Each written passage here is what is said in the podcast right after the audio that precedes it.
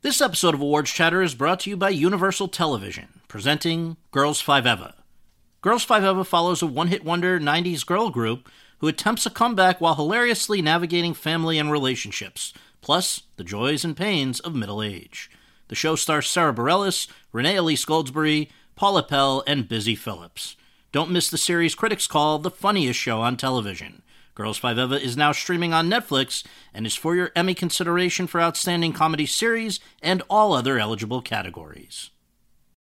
When you need mealtime inspiration, it's worth shopping Kroger, where you'll find over 30,000 mouthwatering choices that excite your inner foodie. And no matter what tasty choice you make, you'll enjoy our everyday low prices, plus extra ways to save, like digital coupons worth over $600 each week. You can also save up to $1 off per gallon at the pump with fuel points. More savings and more inspiring flavors make shopping Kroger worth it every time. Kroger, fresh for everyone. Fuel restrictions apply.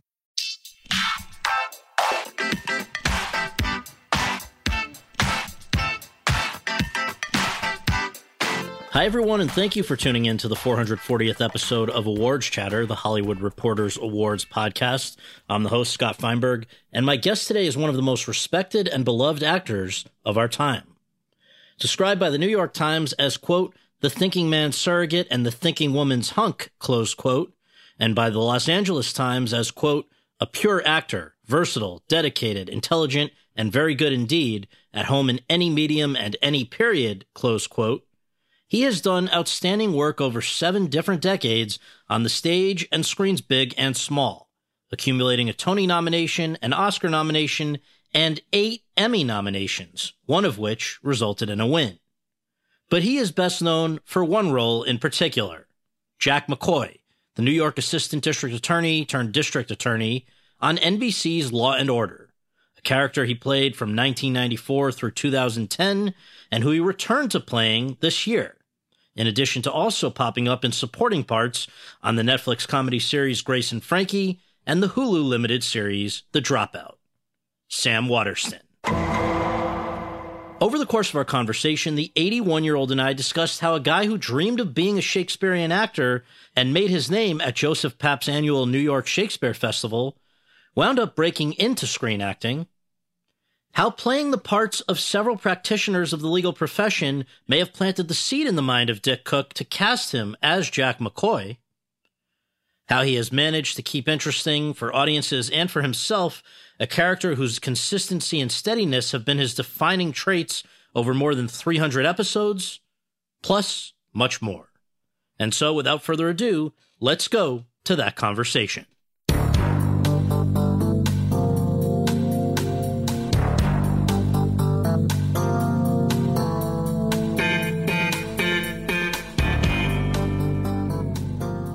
All right, Sam, thank you so much for joining us on the podcast. Great to have you. And on this one, we always begin truly at the beginning. I wonder if you wouldn't mind sharing with our listeners where were you born and raised and what did your folks do for a living? I was born in Cambridge, Massachusetts on November 15th, 1940. And I grew up in a little town outside of Boston called North Andover, Massachusetts. And my both my parents were teachers. My father and my mother both taught at the same boarding school, Brooks School, mm-hmm. and uh, I went there for a year, and then I went to boarding school at another school. And I, I believe, is it correct that your father was actually your first director? Yes, he was. He, How did he, that work? Well, it was great. He directed he he directed the school plays there. He he had had a, a, a serious amateur's interest in acting himself when he was in college. He was at Oxford and um, he auditioned for a play and he was he was he was offered a very small part and he thought it was beneath his dignity. Um, so he turned it down. And Emlyn Williams, I don't know if you know who Emlyn Williams is, but he eventually wound up with a knighthood for acting he took the part instead. My father always used to tell that joke on himself.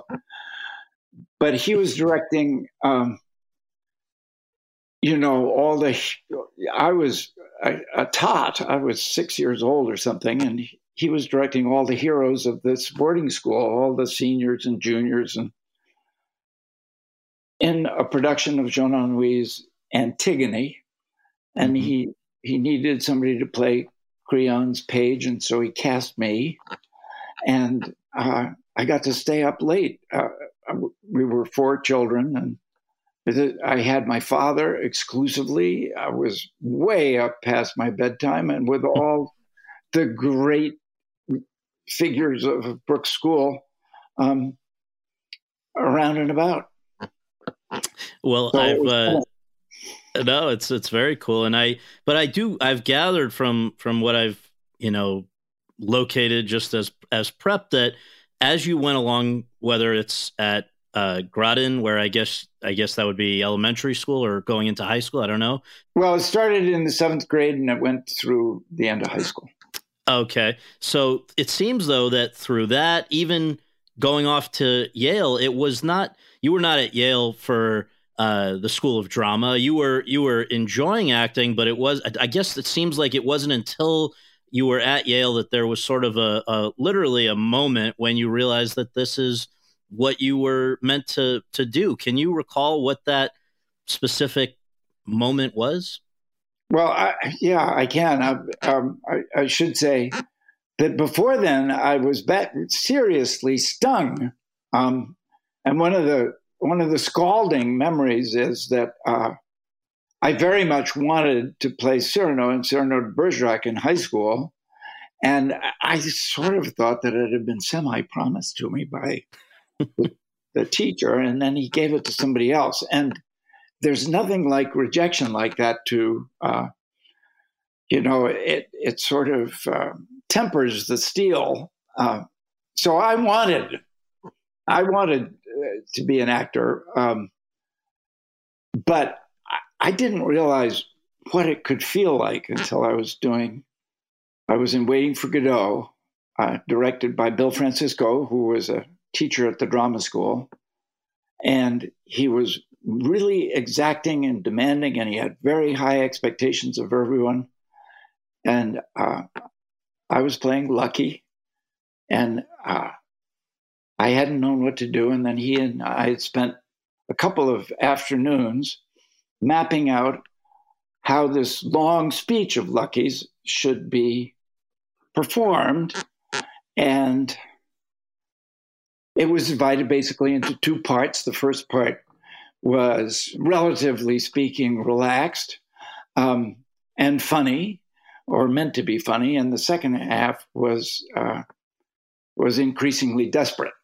So we opened the play and the Yale Daily News, which was the newspaper at Yale, it gave me a review in which it said that I was too smart for the part which I suppose under ordinary circumstances you would have thought was sort of a backhanded compliment, but it tortured me. I couldn't understand what they were talking about.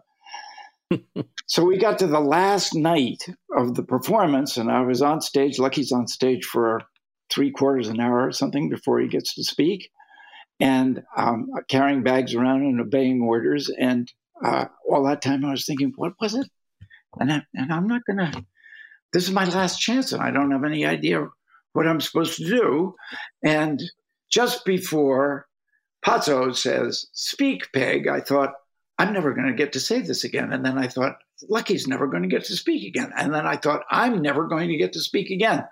And it animated the speech in the most wonderful way. So we got to the end of the funny part, and the audience uh, applauded, interrupted the speech to applaud, thinking it was over. I took a breath and just the breath shut up the whole audience.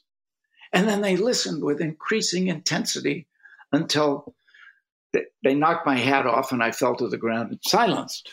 And then there was a long pause and then they applauded again. And then I had this feeling that you could communicate with an audience by thought.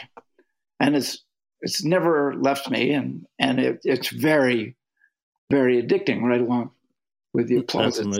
It's fun. Now, was that before or after something that I believe happened in your junior year when, like a lot of people, you went abroad? I, I understand that you were almost looking to be convinced not to go further down the path of acting when you went to Paris. What what happened there?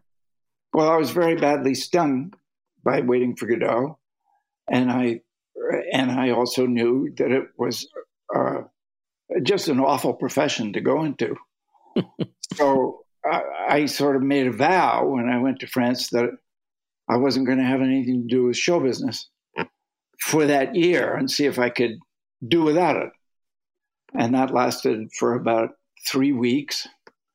And then uh, I was in a, a kind of school play, and I told myself that that didn't count. But then I ran into a bunch of expatriate Americans who had talked uh, John Berry into teaching a class, and he was himself an expatriate American and an absolutely fantastic figure. Uh, you know, everything you would dream of for for a mentor, and very, very, very savvy about the theater. So I got into his class, and that was it. And then, really, when I came home, uh, it was all I wanted to do. So I, uh, you graduate from Yale in 62. It seems like within a matter of months, you're in New York. And I, I wonder um, if you can talk about just the decision to relocate there and then very nearly at one point almost relocating to LA, but never doing that. Why were those two decisions made? Well, I, I, I believed that what I was going into was the theater. My father had refused to have a television in the house all his life. And my experience going to the movies was, you know, going to Saturday matinees of Superman when I was a kid, and then really not seriously going to the movies until I was in France, and then seeing a lot of movies, but thinking that the theater was what I was going to do. So New York was the natural destination. And I guess the the reason that you'd even contemplated going on to move to LA was that initially things were not happening as fast as you'd like in New York, or what was the the reason there? I don't know if you've ever compared the pay rates in the theater to those in the movies and television, but it, was, it had everything to do with making a living. Yeah. Increasingly, as the years went by, people in the theater were more and more interested in the credentials that you brought from the movies and television because it helped sell tickets. So that was another, you know, if you wanted to work in the theater, it's like what Hermione, Hermione Gingold used to say if you wanted to work in New York, go to London. And if you want to work in London, go to New York. And then they'll ask you. Yeah. well, it seems, I guess, like the the one of the major essential turning points in your life is you kind of crossing the radar of Joseph Papp. Why? How did how did that happen? Because for for decades you were very closely associated with New York Shakespeare Festival, Delacorte Theater, just all of that. I know that was some of the most formative stuff for you, but but how did that begin? And some of the richest stuff that I have ever experienced uh, in the movies or the theater or in television or anywhere else. Uh, mm. But how did it happen in the first place? Mm-hmm. I was cast in the road tour of Oh Dad, Poor Dad, Mama's Hung You in the Closet, and I'm Feeling So Sad by Arthur Kopit. And the person who directed the, the original director was Jerome Robbins, and the man directing the, the road company was Gerald Freedman, who was also the artistic director of the Public Theater. And he put me in my first Shakespeare play in New York, uh, playing the second shepherd to Charlie Durning's first shepherd in As You Like It. Mm-hmm. So that's how it started. But I, I've always, I don't know where I heard this story, but years and years ago, I heard a story about uh, how in the old days, a farmer, if the if the dog, if the farm dog had too big a litter, um, he would put the puppies that he didn't want in a bag and drown them in the brook. And I have, you know, that's a horrifying story, and it sticks with you. right. Um, but I've always, always thought that that's what Bernie Gersten and Joe Papp did. They, they saved this one puppy from drowning because many, many people come to New York hoping to act, and a lot of them are really, really good, and it's you know if you're spared, it's it's really a wonderful piece of luck. Now, do you think you would have been drawn to Shakespeare independent of Joe Papp, or was that just where the work was? That it was that was what the opportunities were through him. Uh, you, you, know, I, I, that's a really good question, and I think that the uh, I, I think that you should be careful what you wish for because sometimes you get it, and uh, and, and I think that happens probably more often than one thinks. I I wanted to be a Shakespeare actor.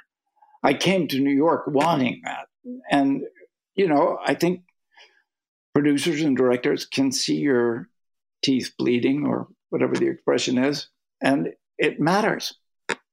So where screen acting enters the picture. I don't know if this was the first thing, but it sounds like uh, there was again maybe a, a literally a moment during the Great Gatsby where you're Nick Carraway, you're on a movie set with Redford and Mia Farrow, and I guess you realized, hey, I actually like screen acting too. Yes, well, I, I yeah, I, I didn't know how much I liked it until we were doing a shot of Nick coming up in a dinghy, tying up his boat at a dock, walking up the dock, finding a dead bird, picking it up, and looking out into the distance. And we did it, I think it was 23 times. And uh, somewhere around the 20th or the 21st, I thought, you know, I, I could just go on doing this all day long. I really like this. And uh, yes. What do you think it was? Because I mean, there are plenty of actors. You talk to anyone who's worked with Fincher or back in the day William Wyler, who people who do a zillion takes, and a lot of them don't like it. But there was what was it about the fact that you could do something over and over that you liked? I guess it's probably related to to the fact that when you do a play, you you get to try it again another night and another night and another night. That's part of it, and and another part of it, I think, is I could probably get out of the dinghy a little bit better. I could probably tie the rope a little better. I could I could walk more smoothly up this dock, and you know, there's always room for improvement. Hmm. So I know that it was always sort of overlapping from from there on, where you do screen acting, go back to the stage. But I have to ask you about a few of your earlier screen projects uh, because you've you've been a part of a wide variety of stuff. I mean, Heaven's Gate, 1978. This is Cimino coming off of the, I guess, uh, the Deer Hunter, right? And um, yeah. And I, I I wonder what your, I mean, this is at the time it was sort of considered a complete disaster. It's since been reevaluated quite a lot. Um, but what was your experience there? Well, I, I forget. I think we were maybe just at the end of the first day, and some grip or some member of the crew walked by saying, It's not even lunchtime. We're already five days behind. Oh, jeez.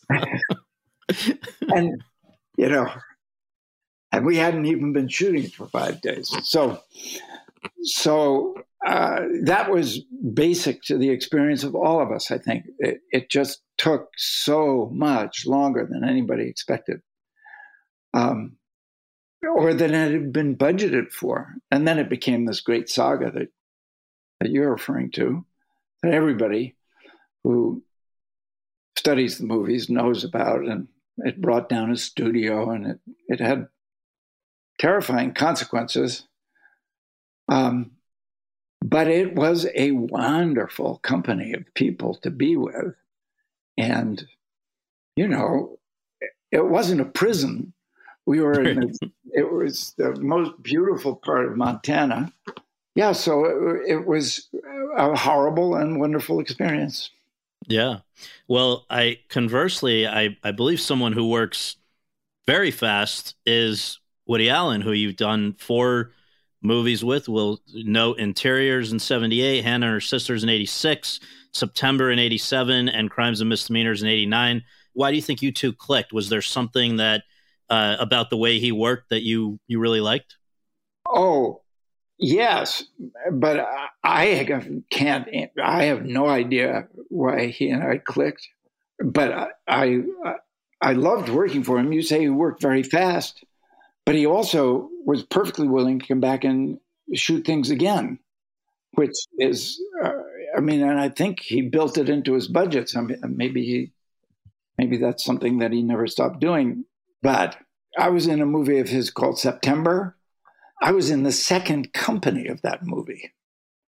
they had already shot, I, I, I, think, almost the entire movie uh, with some of the same people in the cast, some some different people in the cast. And one day, Dianne Wiest and I came in and asked how the scene that we had shot the day before had looked to him. And he said that it was uh, terrible. No, no, no director ever says anything like that ever. Right. But he said it doesn't matter. I don't know whether it was you or me or all of us, but we'll just shoot it again. and that's another thing that no director ever says. So right. Well, the the last movie that I'm going to bring up for for a while is one that is one of my true favorites, and I know for a lot of people, a lot of people feel this way, and that is from 1984, The Killing Fields, and uh, I think it was Roland Joffe's first movie as a director, right? He had directed for television, but he had never directed a feature. So, just to remind people, or if they're if they haven't seen it, you're playing this New York Times reporter, Sidney Schanberg, opposite his Cambodian assistant, played by I don't know if I hope I pronounce it correctly, Haing S. Who was uh, and ultimately won the, the Oscar for that. This is a movie that you've called life changing. I know you got a, a, Best Actor Oscar nomination for it, which is a, a, tremendous thing, and it's a great movie. But I wonder what made it life changing for you. Well, people who have seen the movie probably answer that question themselves because the movie really does speak pretty directly to what the experience that we all had making it was like. Uh, it was searing. There were a, lot of. Haing Ngor was not the only Cambodian involved in the movie, and it felt extremely personal to people who were involved. And then we were, the movie was opening in the United States, and I was uh, touring around doing publicity, and I was in Boston, and two women, both named Susan, um, came up to me. One of them very tall, and the other one almost comically very short, and said, Now that you know, what are you going to do about it? And they recruited me to join uh, Refugees International, which they both worked with. And one of them was really the founder of it, um, Sue Morton. And I, I was involved with it for 25 years. I still maintain a connection. So I, I became aware of what it, of of refugees and the refugee crisis worldwide, and and it, you know, it's it's current events. It's uh, it's what's going on right now. And and Haing Ngor, uh, I guess he had never acted before. Here he is playing something uh, very personal to him, wins the Oscar, and then can you share? I, I, mean, it's very sad, but what what became of him? Well, he was living in uh, Los Angeles, uh, and he was murdered walking from his garage to his apartment building. As I believe that it, the, the police never got further than the rowdy young men who had assaulted him, but nobody in the Cambodian community and and not I either can really believe that it was just a random act of violence because he stayed very involved in Cambodian affairs and Cambodian affairs were to some extent remain extremely turbulent.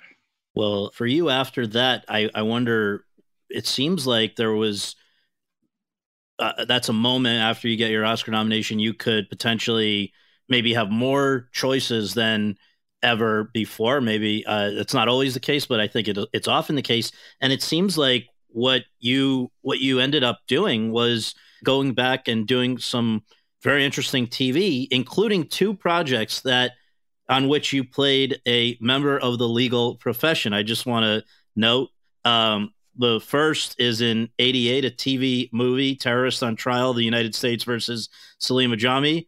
And then in 91 for, I believe, two seasons and a TV movie, I'll Fly Away, a series from the creators of St. Elsewhere, A Year in the Life, Northern Exposure. Um, I know David Chase was also involved. You won a Golden Globe. But do you think it was the fact that people had seen you, or that Dick Wolf specifically had seen you as a lawyer, maybe particularly in I'll Fly Away, where it's almost like an Atticus Finch type character, a very upstanding guy, that made him think of you for Law and Order when you were approached about that? I don't know.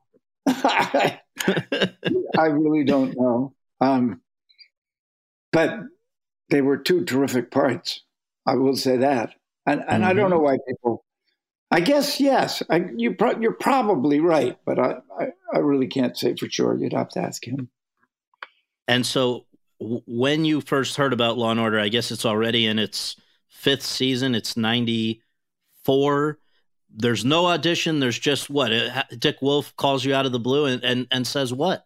Would you like to play this part?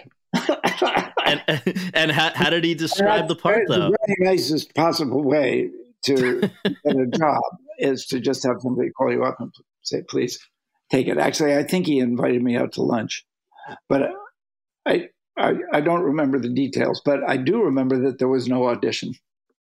And and do you remember though how this this guy Jack McCoy was presented to you? Was it for you an immediate?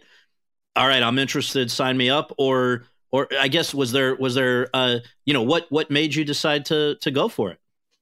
I don't know. You know, uh, life is what happens while you're making other plans. I when when the only reason that I agreed to do uh, to do I'll Fly Away was because mm-hmm. I thought that it was just going to be uh, a movie for television, and they sort of promised me that it would never become a television series. And then when it became a television series, everybody professed to be astounded. And then it turned out to be one of the most wonderful things that I've ever had anything to do with. And I think that that's that's true of Law and Order too. I I thought, oh, I'll do this for a year maybe or something. And then another, and then another, and then another. And then pretty soon, um, it turned out to be a wonderful thing for my career, kept me out of all kinds of trouble.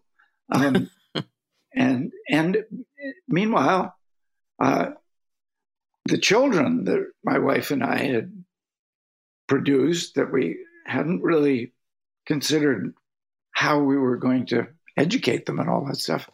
It was just such a gigantic help that way too. So, and you were living in Connecticut, and this is shooting in New York, right? So it's not the not the worst thing that better than commuting to LA, right? Exactly. Hey, it's Kaley Cuoco for Priceline. Ready to go to your happy place for a happy price? Well, why didn't you say so? Just download the Priceline app right now and save up to 60% on hotels. So, whether it's Cousin Kevin's Kazoo concert in Kansas City, go Kevin, or Becky's Bachelorette Bash in Bermuda, you never have to miss a trip ever again. So, download the Priceline app today. Your savings are waiting. Go to your happy place for a happy price. Go to your happy price, Priceline. Another day is here, and you're ready for it. What to wear? Check. Breakfast, lunch, and dinner? Check. Planning for what's next and how to save for it? That's where Bank of America can help. For your financial to-dos, Bank of America has experts ready to help get you closer to your goals. Get started at one of our local financial centers or 24-7 in our mobile banking app. Find a location near you at bankofamerica.com slash talk to us. What would you like the power to do? Mobile banking requires downloading the app and is only available for select devices. Message and data rates may apply. Bank of America and a member FDIC. Now, can you set the scene of what the sort of TV landscape of opportunities looked like in New York at that time and probably for a while into the run of, of Law and Order? What was how how significant and and rare was Law and Order as in terms of just being a, a New York production?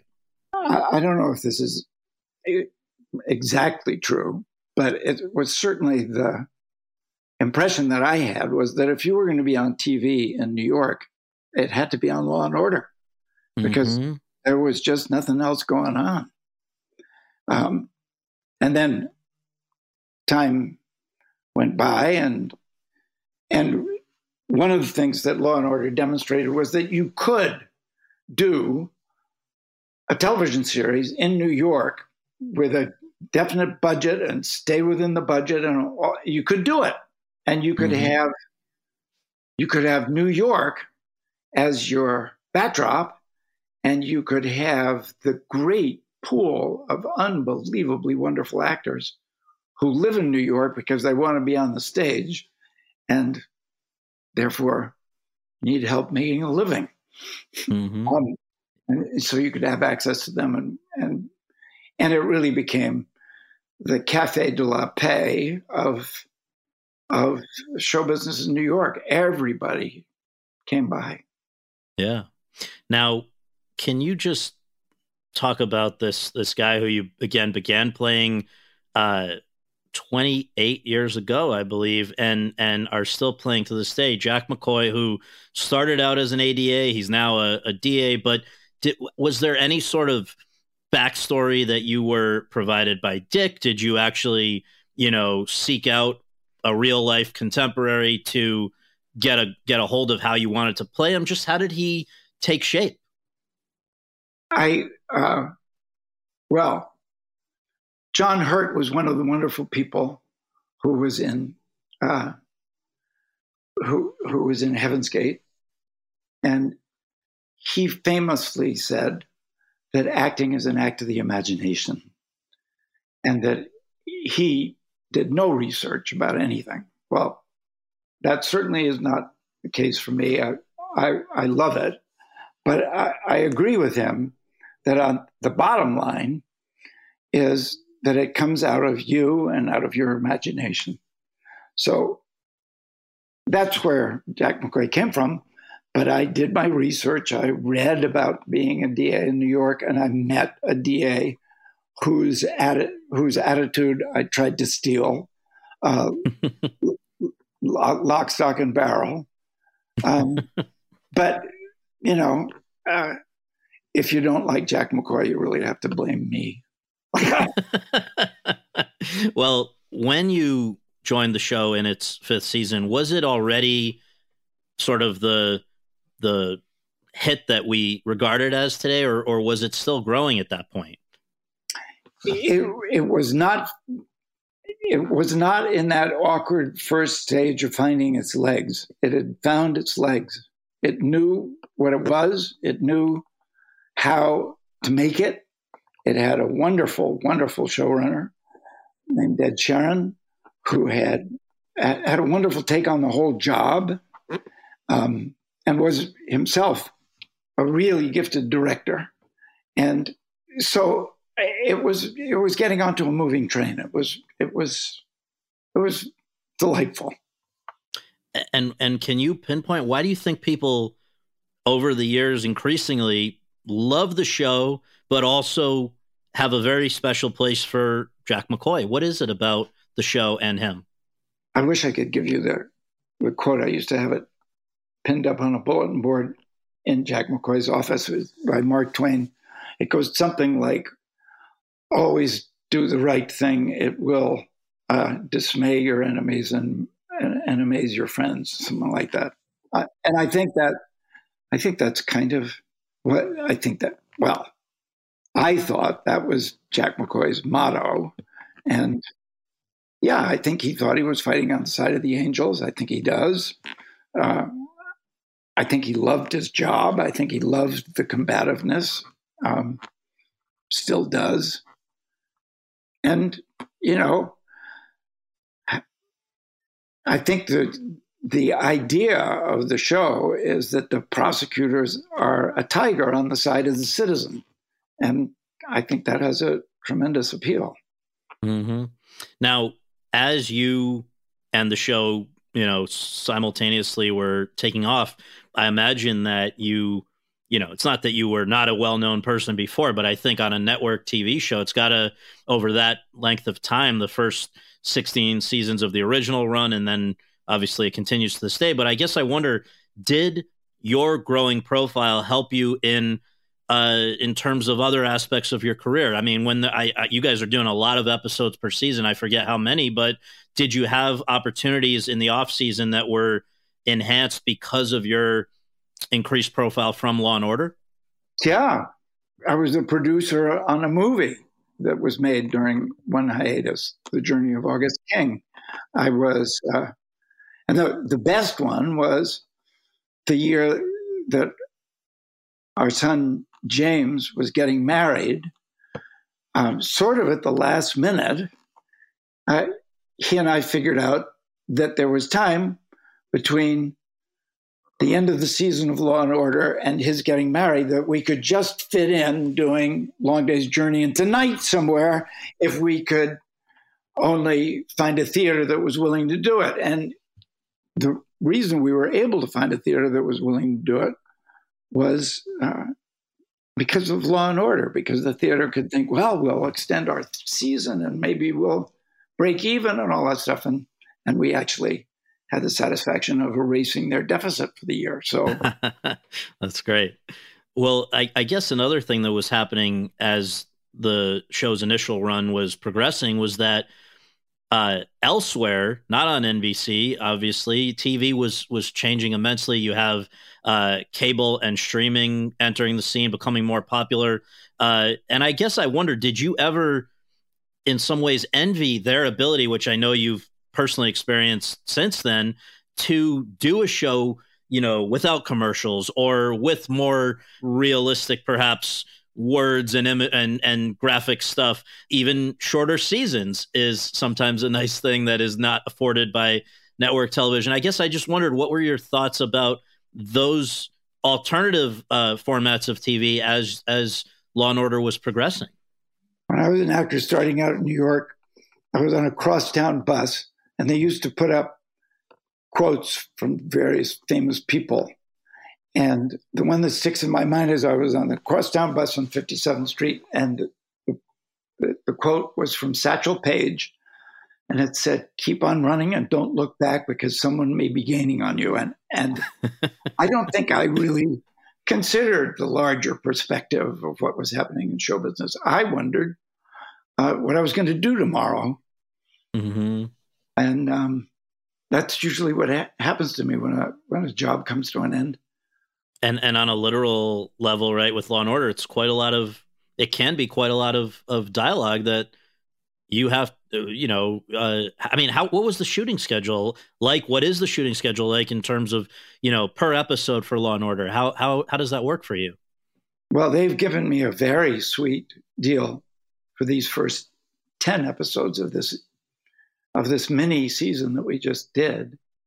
Um, long may it continue.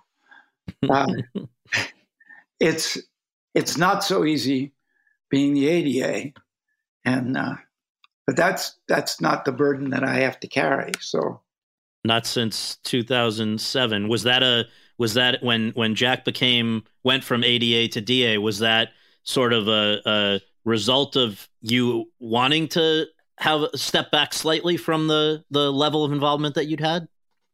Yeah, I think it was mutually agreeable. Mm-hmm. Um, mm-hmm. But you know, the guy who's carrying who's carrying the show now is Hugh Dancy, and uh, and he's doing a spectacular job. So, one of the questions that I had when they came to me and asked me if I wanted to do this was, "Haven't I, haven't I done this already?" Should I really go? Can you go home again? All that stuff. well, you know, I finally thought, how's it going to feel to be sitting on the sidelines watching this happen? And I thought that would be worse than anything that could happen right. if I did it. So I did right. it. Uh, and I'm thrilled. Uh, it, it turned out to be huge fun. And it turns out you can go home again. Well, let's let's go back though to when Law and Order was last on the air 12 years ago. Uh, why did it come to an end, and and how did you? What were your feelings about it at that time? Was that uh, it's? I, I think it was sort of caught caught a lot of us by surprise, right? I think the principal person caught by surprise was Dick Wolf, because and and uh, I didn't speak to him by any means every day in the intervening 12 years. But I bet you, if you asked him at, on any day in those 12 years, he would have said that he thought it was a ridiculously bad mistake. Yeah, he, he always wanted it to come back.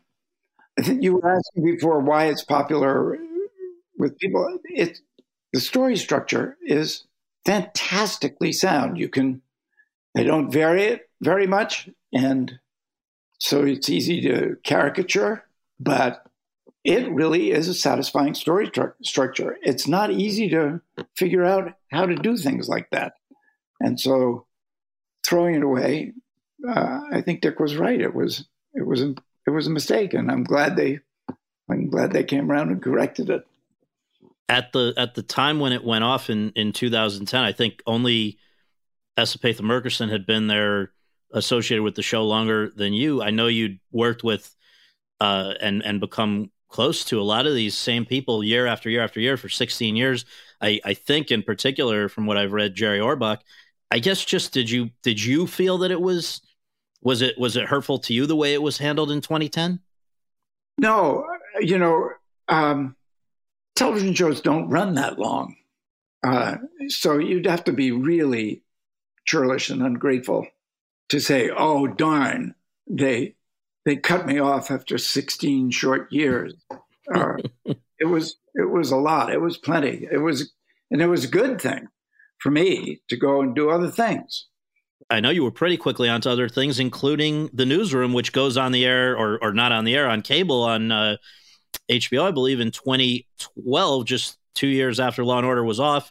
Uh, just to remind folks, this was now a network news exec, sort of uh, old school guy, bow tie wearing guy. Um, and you are working on that show with Jeff Daniels, who I know you had a long history with, but doing Aaron Sorkin dialogue, which I, I always, whenever I get the opportunity to ask somebody who's worked with him what it's like to learn and to deliver that very kind of specific uh, dialogue, which I know there's no deviating from. I, I, I like to ask that because I, I'm very curious. Can you can you talk about that? You know, it is. You're absolutely right. It's a challenge, and it, not only is it supposed to be the words as written, but it's also supposed to move right along. So, uh, doing that week in, week out is definitely a challenge. And then the syntax is particular to Aaron Sorkin, and he cares about the syntax it's chosen.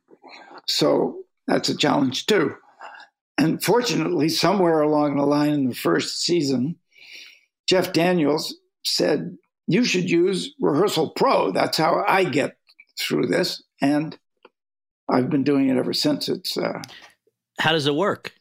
You record. Uh, the the app lets you record everybody else's lines and leave space for your own, and then you play that back to yourself endlessly, riding around in the car, on an airplane, whatever you're doing, at the beach, when you should be paying attention to other people, all, all of stuff.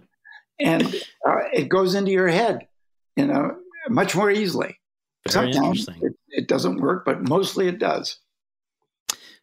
Well, how about another thing that you did, which I'm not sure, I don't think you had ever done before, which was a sitcom format with Grace and Frankie uh, starting in 2015.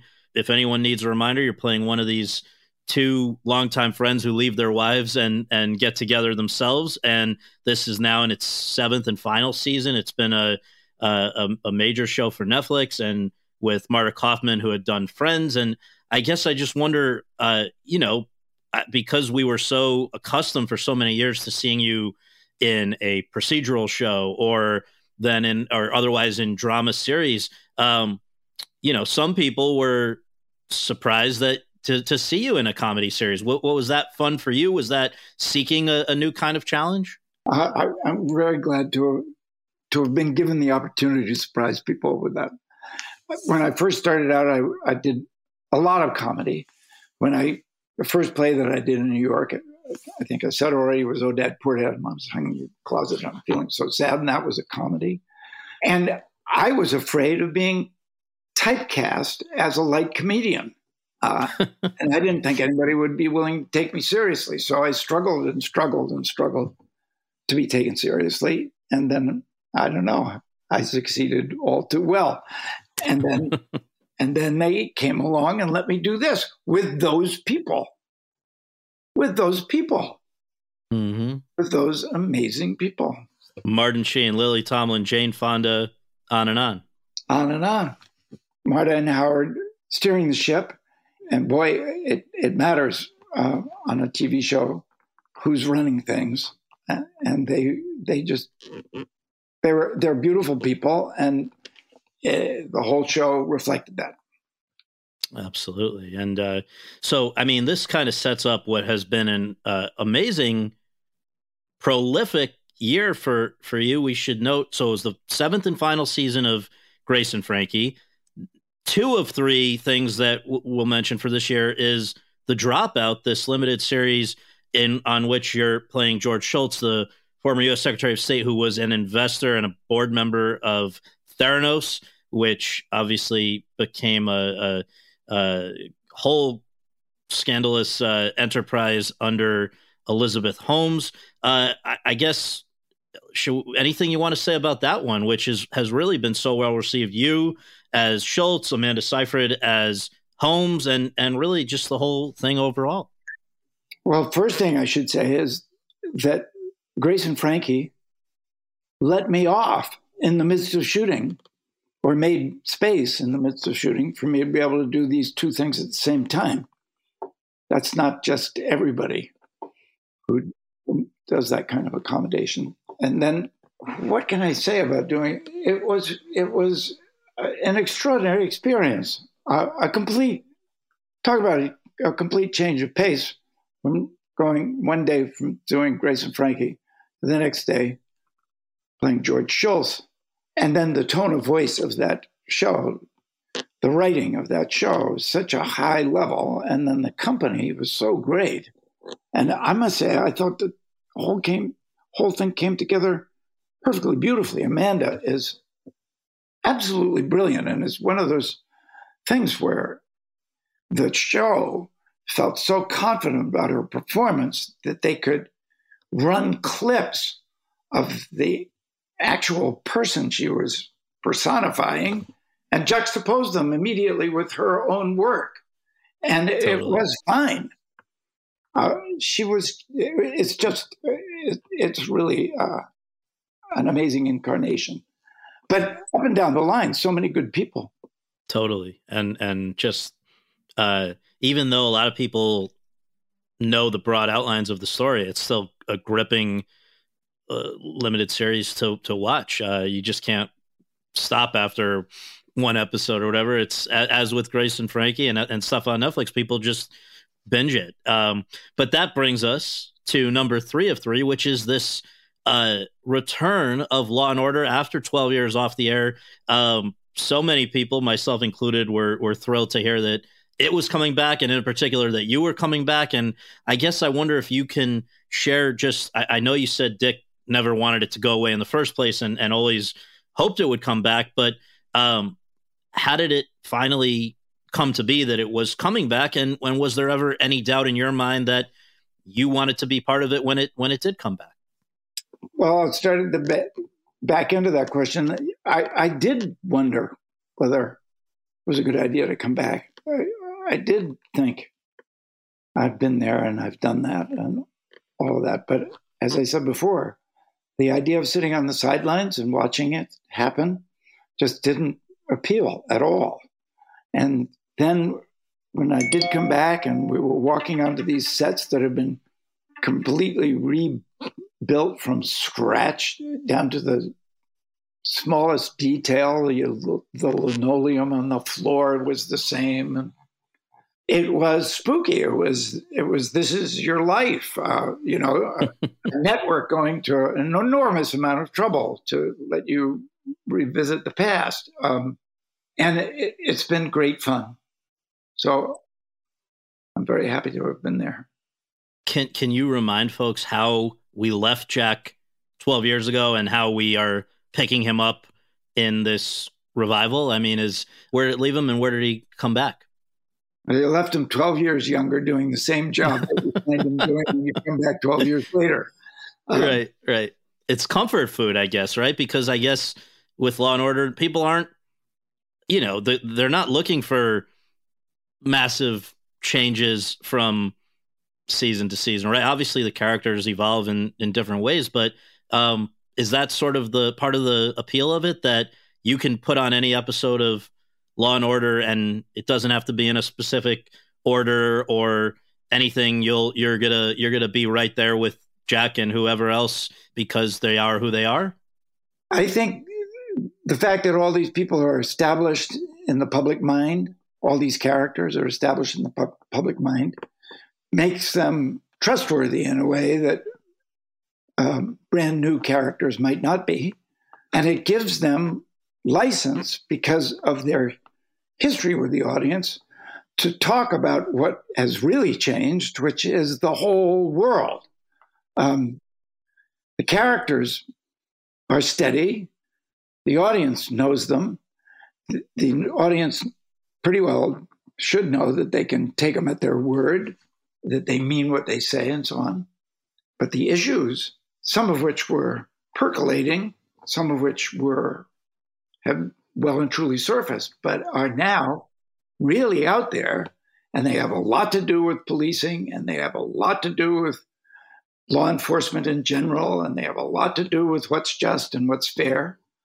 And here's Law and Order, a, a really ideal venue for talking about those things, and no reason to pull its punches because you know us.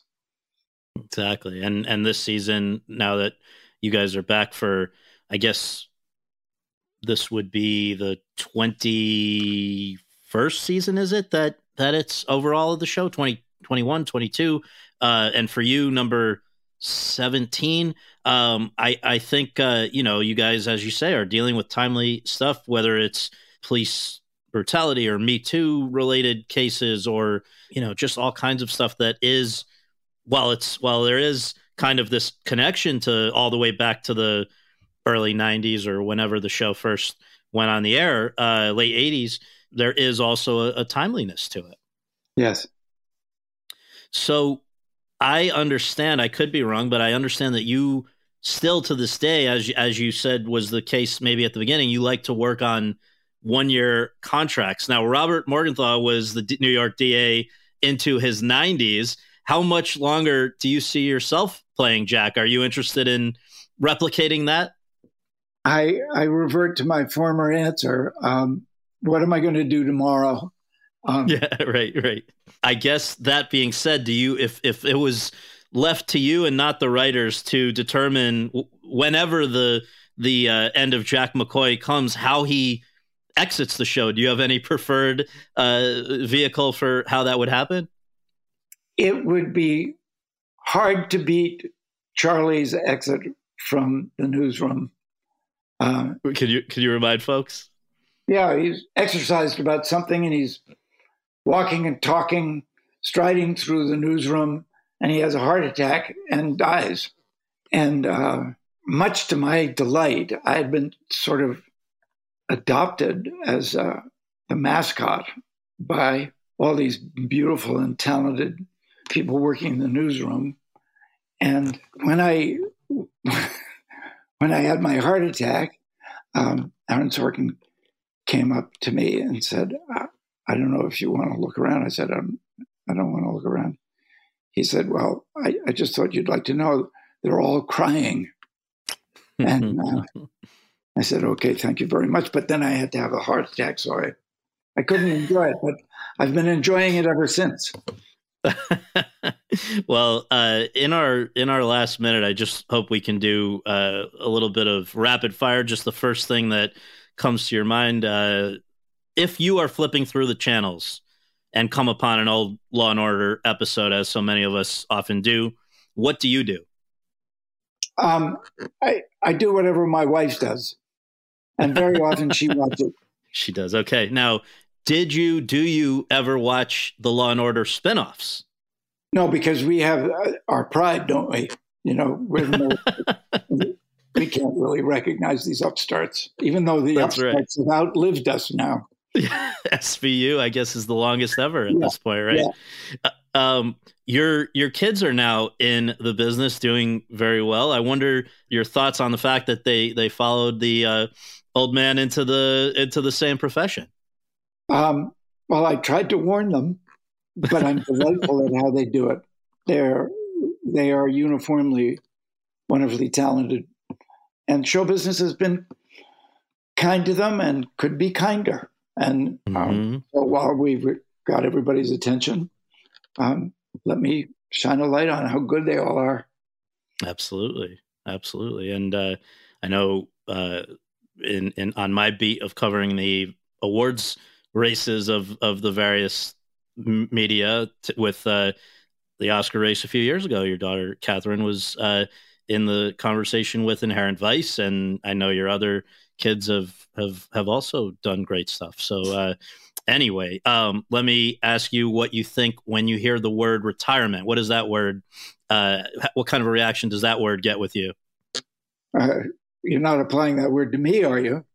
Well, you know, you interpret it how you wish. Is it is it a word that you uh, you hear and are repelled by, or does it have an appeal? You know, when they stop calling, I'll retire.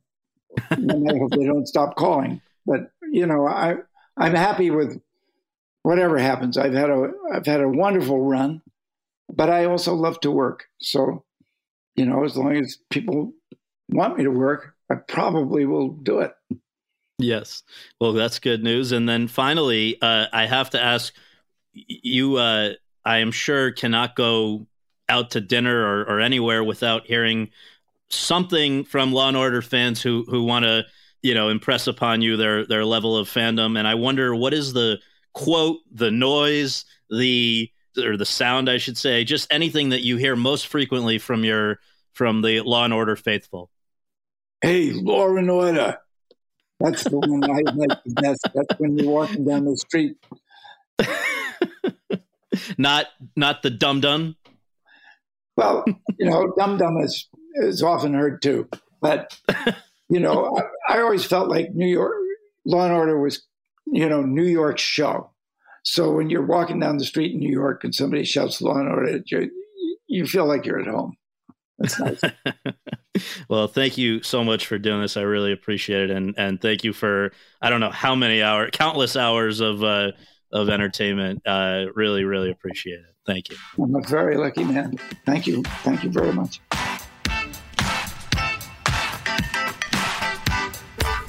Thanks very much for tuning in to Awards Chatter. We really appreciate you taking the time to do that and would really appreciate you taking a minute more to subscribe to our podcast on iTunes or your podcast app and to leave us a rating as well. If you have any questions, comments, or concerns, you can reach me via Twitter at twitter.com slash Scott Feinberg. Until next time, thanks for joining us. Okay, round two. Name something that's not boring. A laundry? Ooh, a book club. Computer solitaire, huh? Ah, sorry, we were looking for Chumba Casino.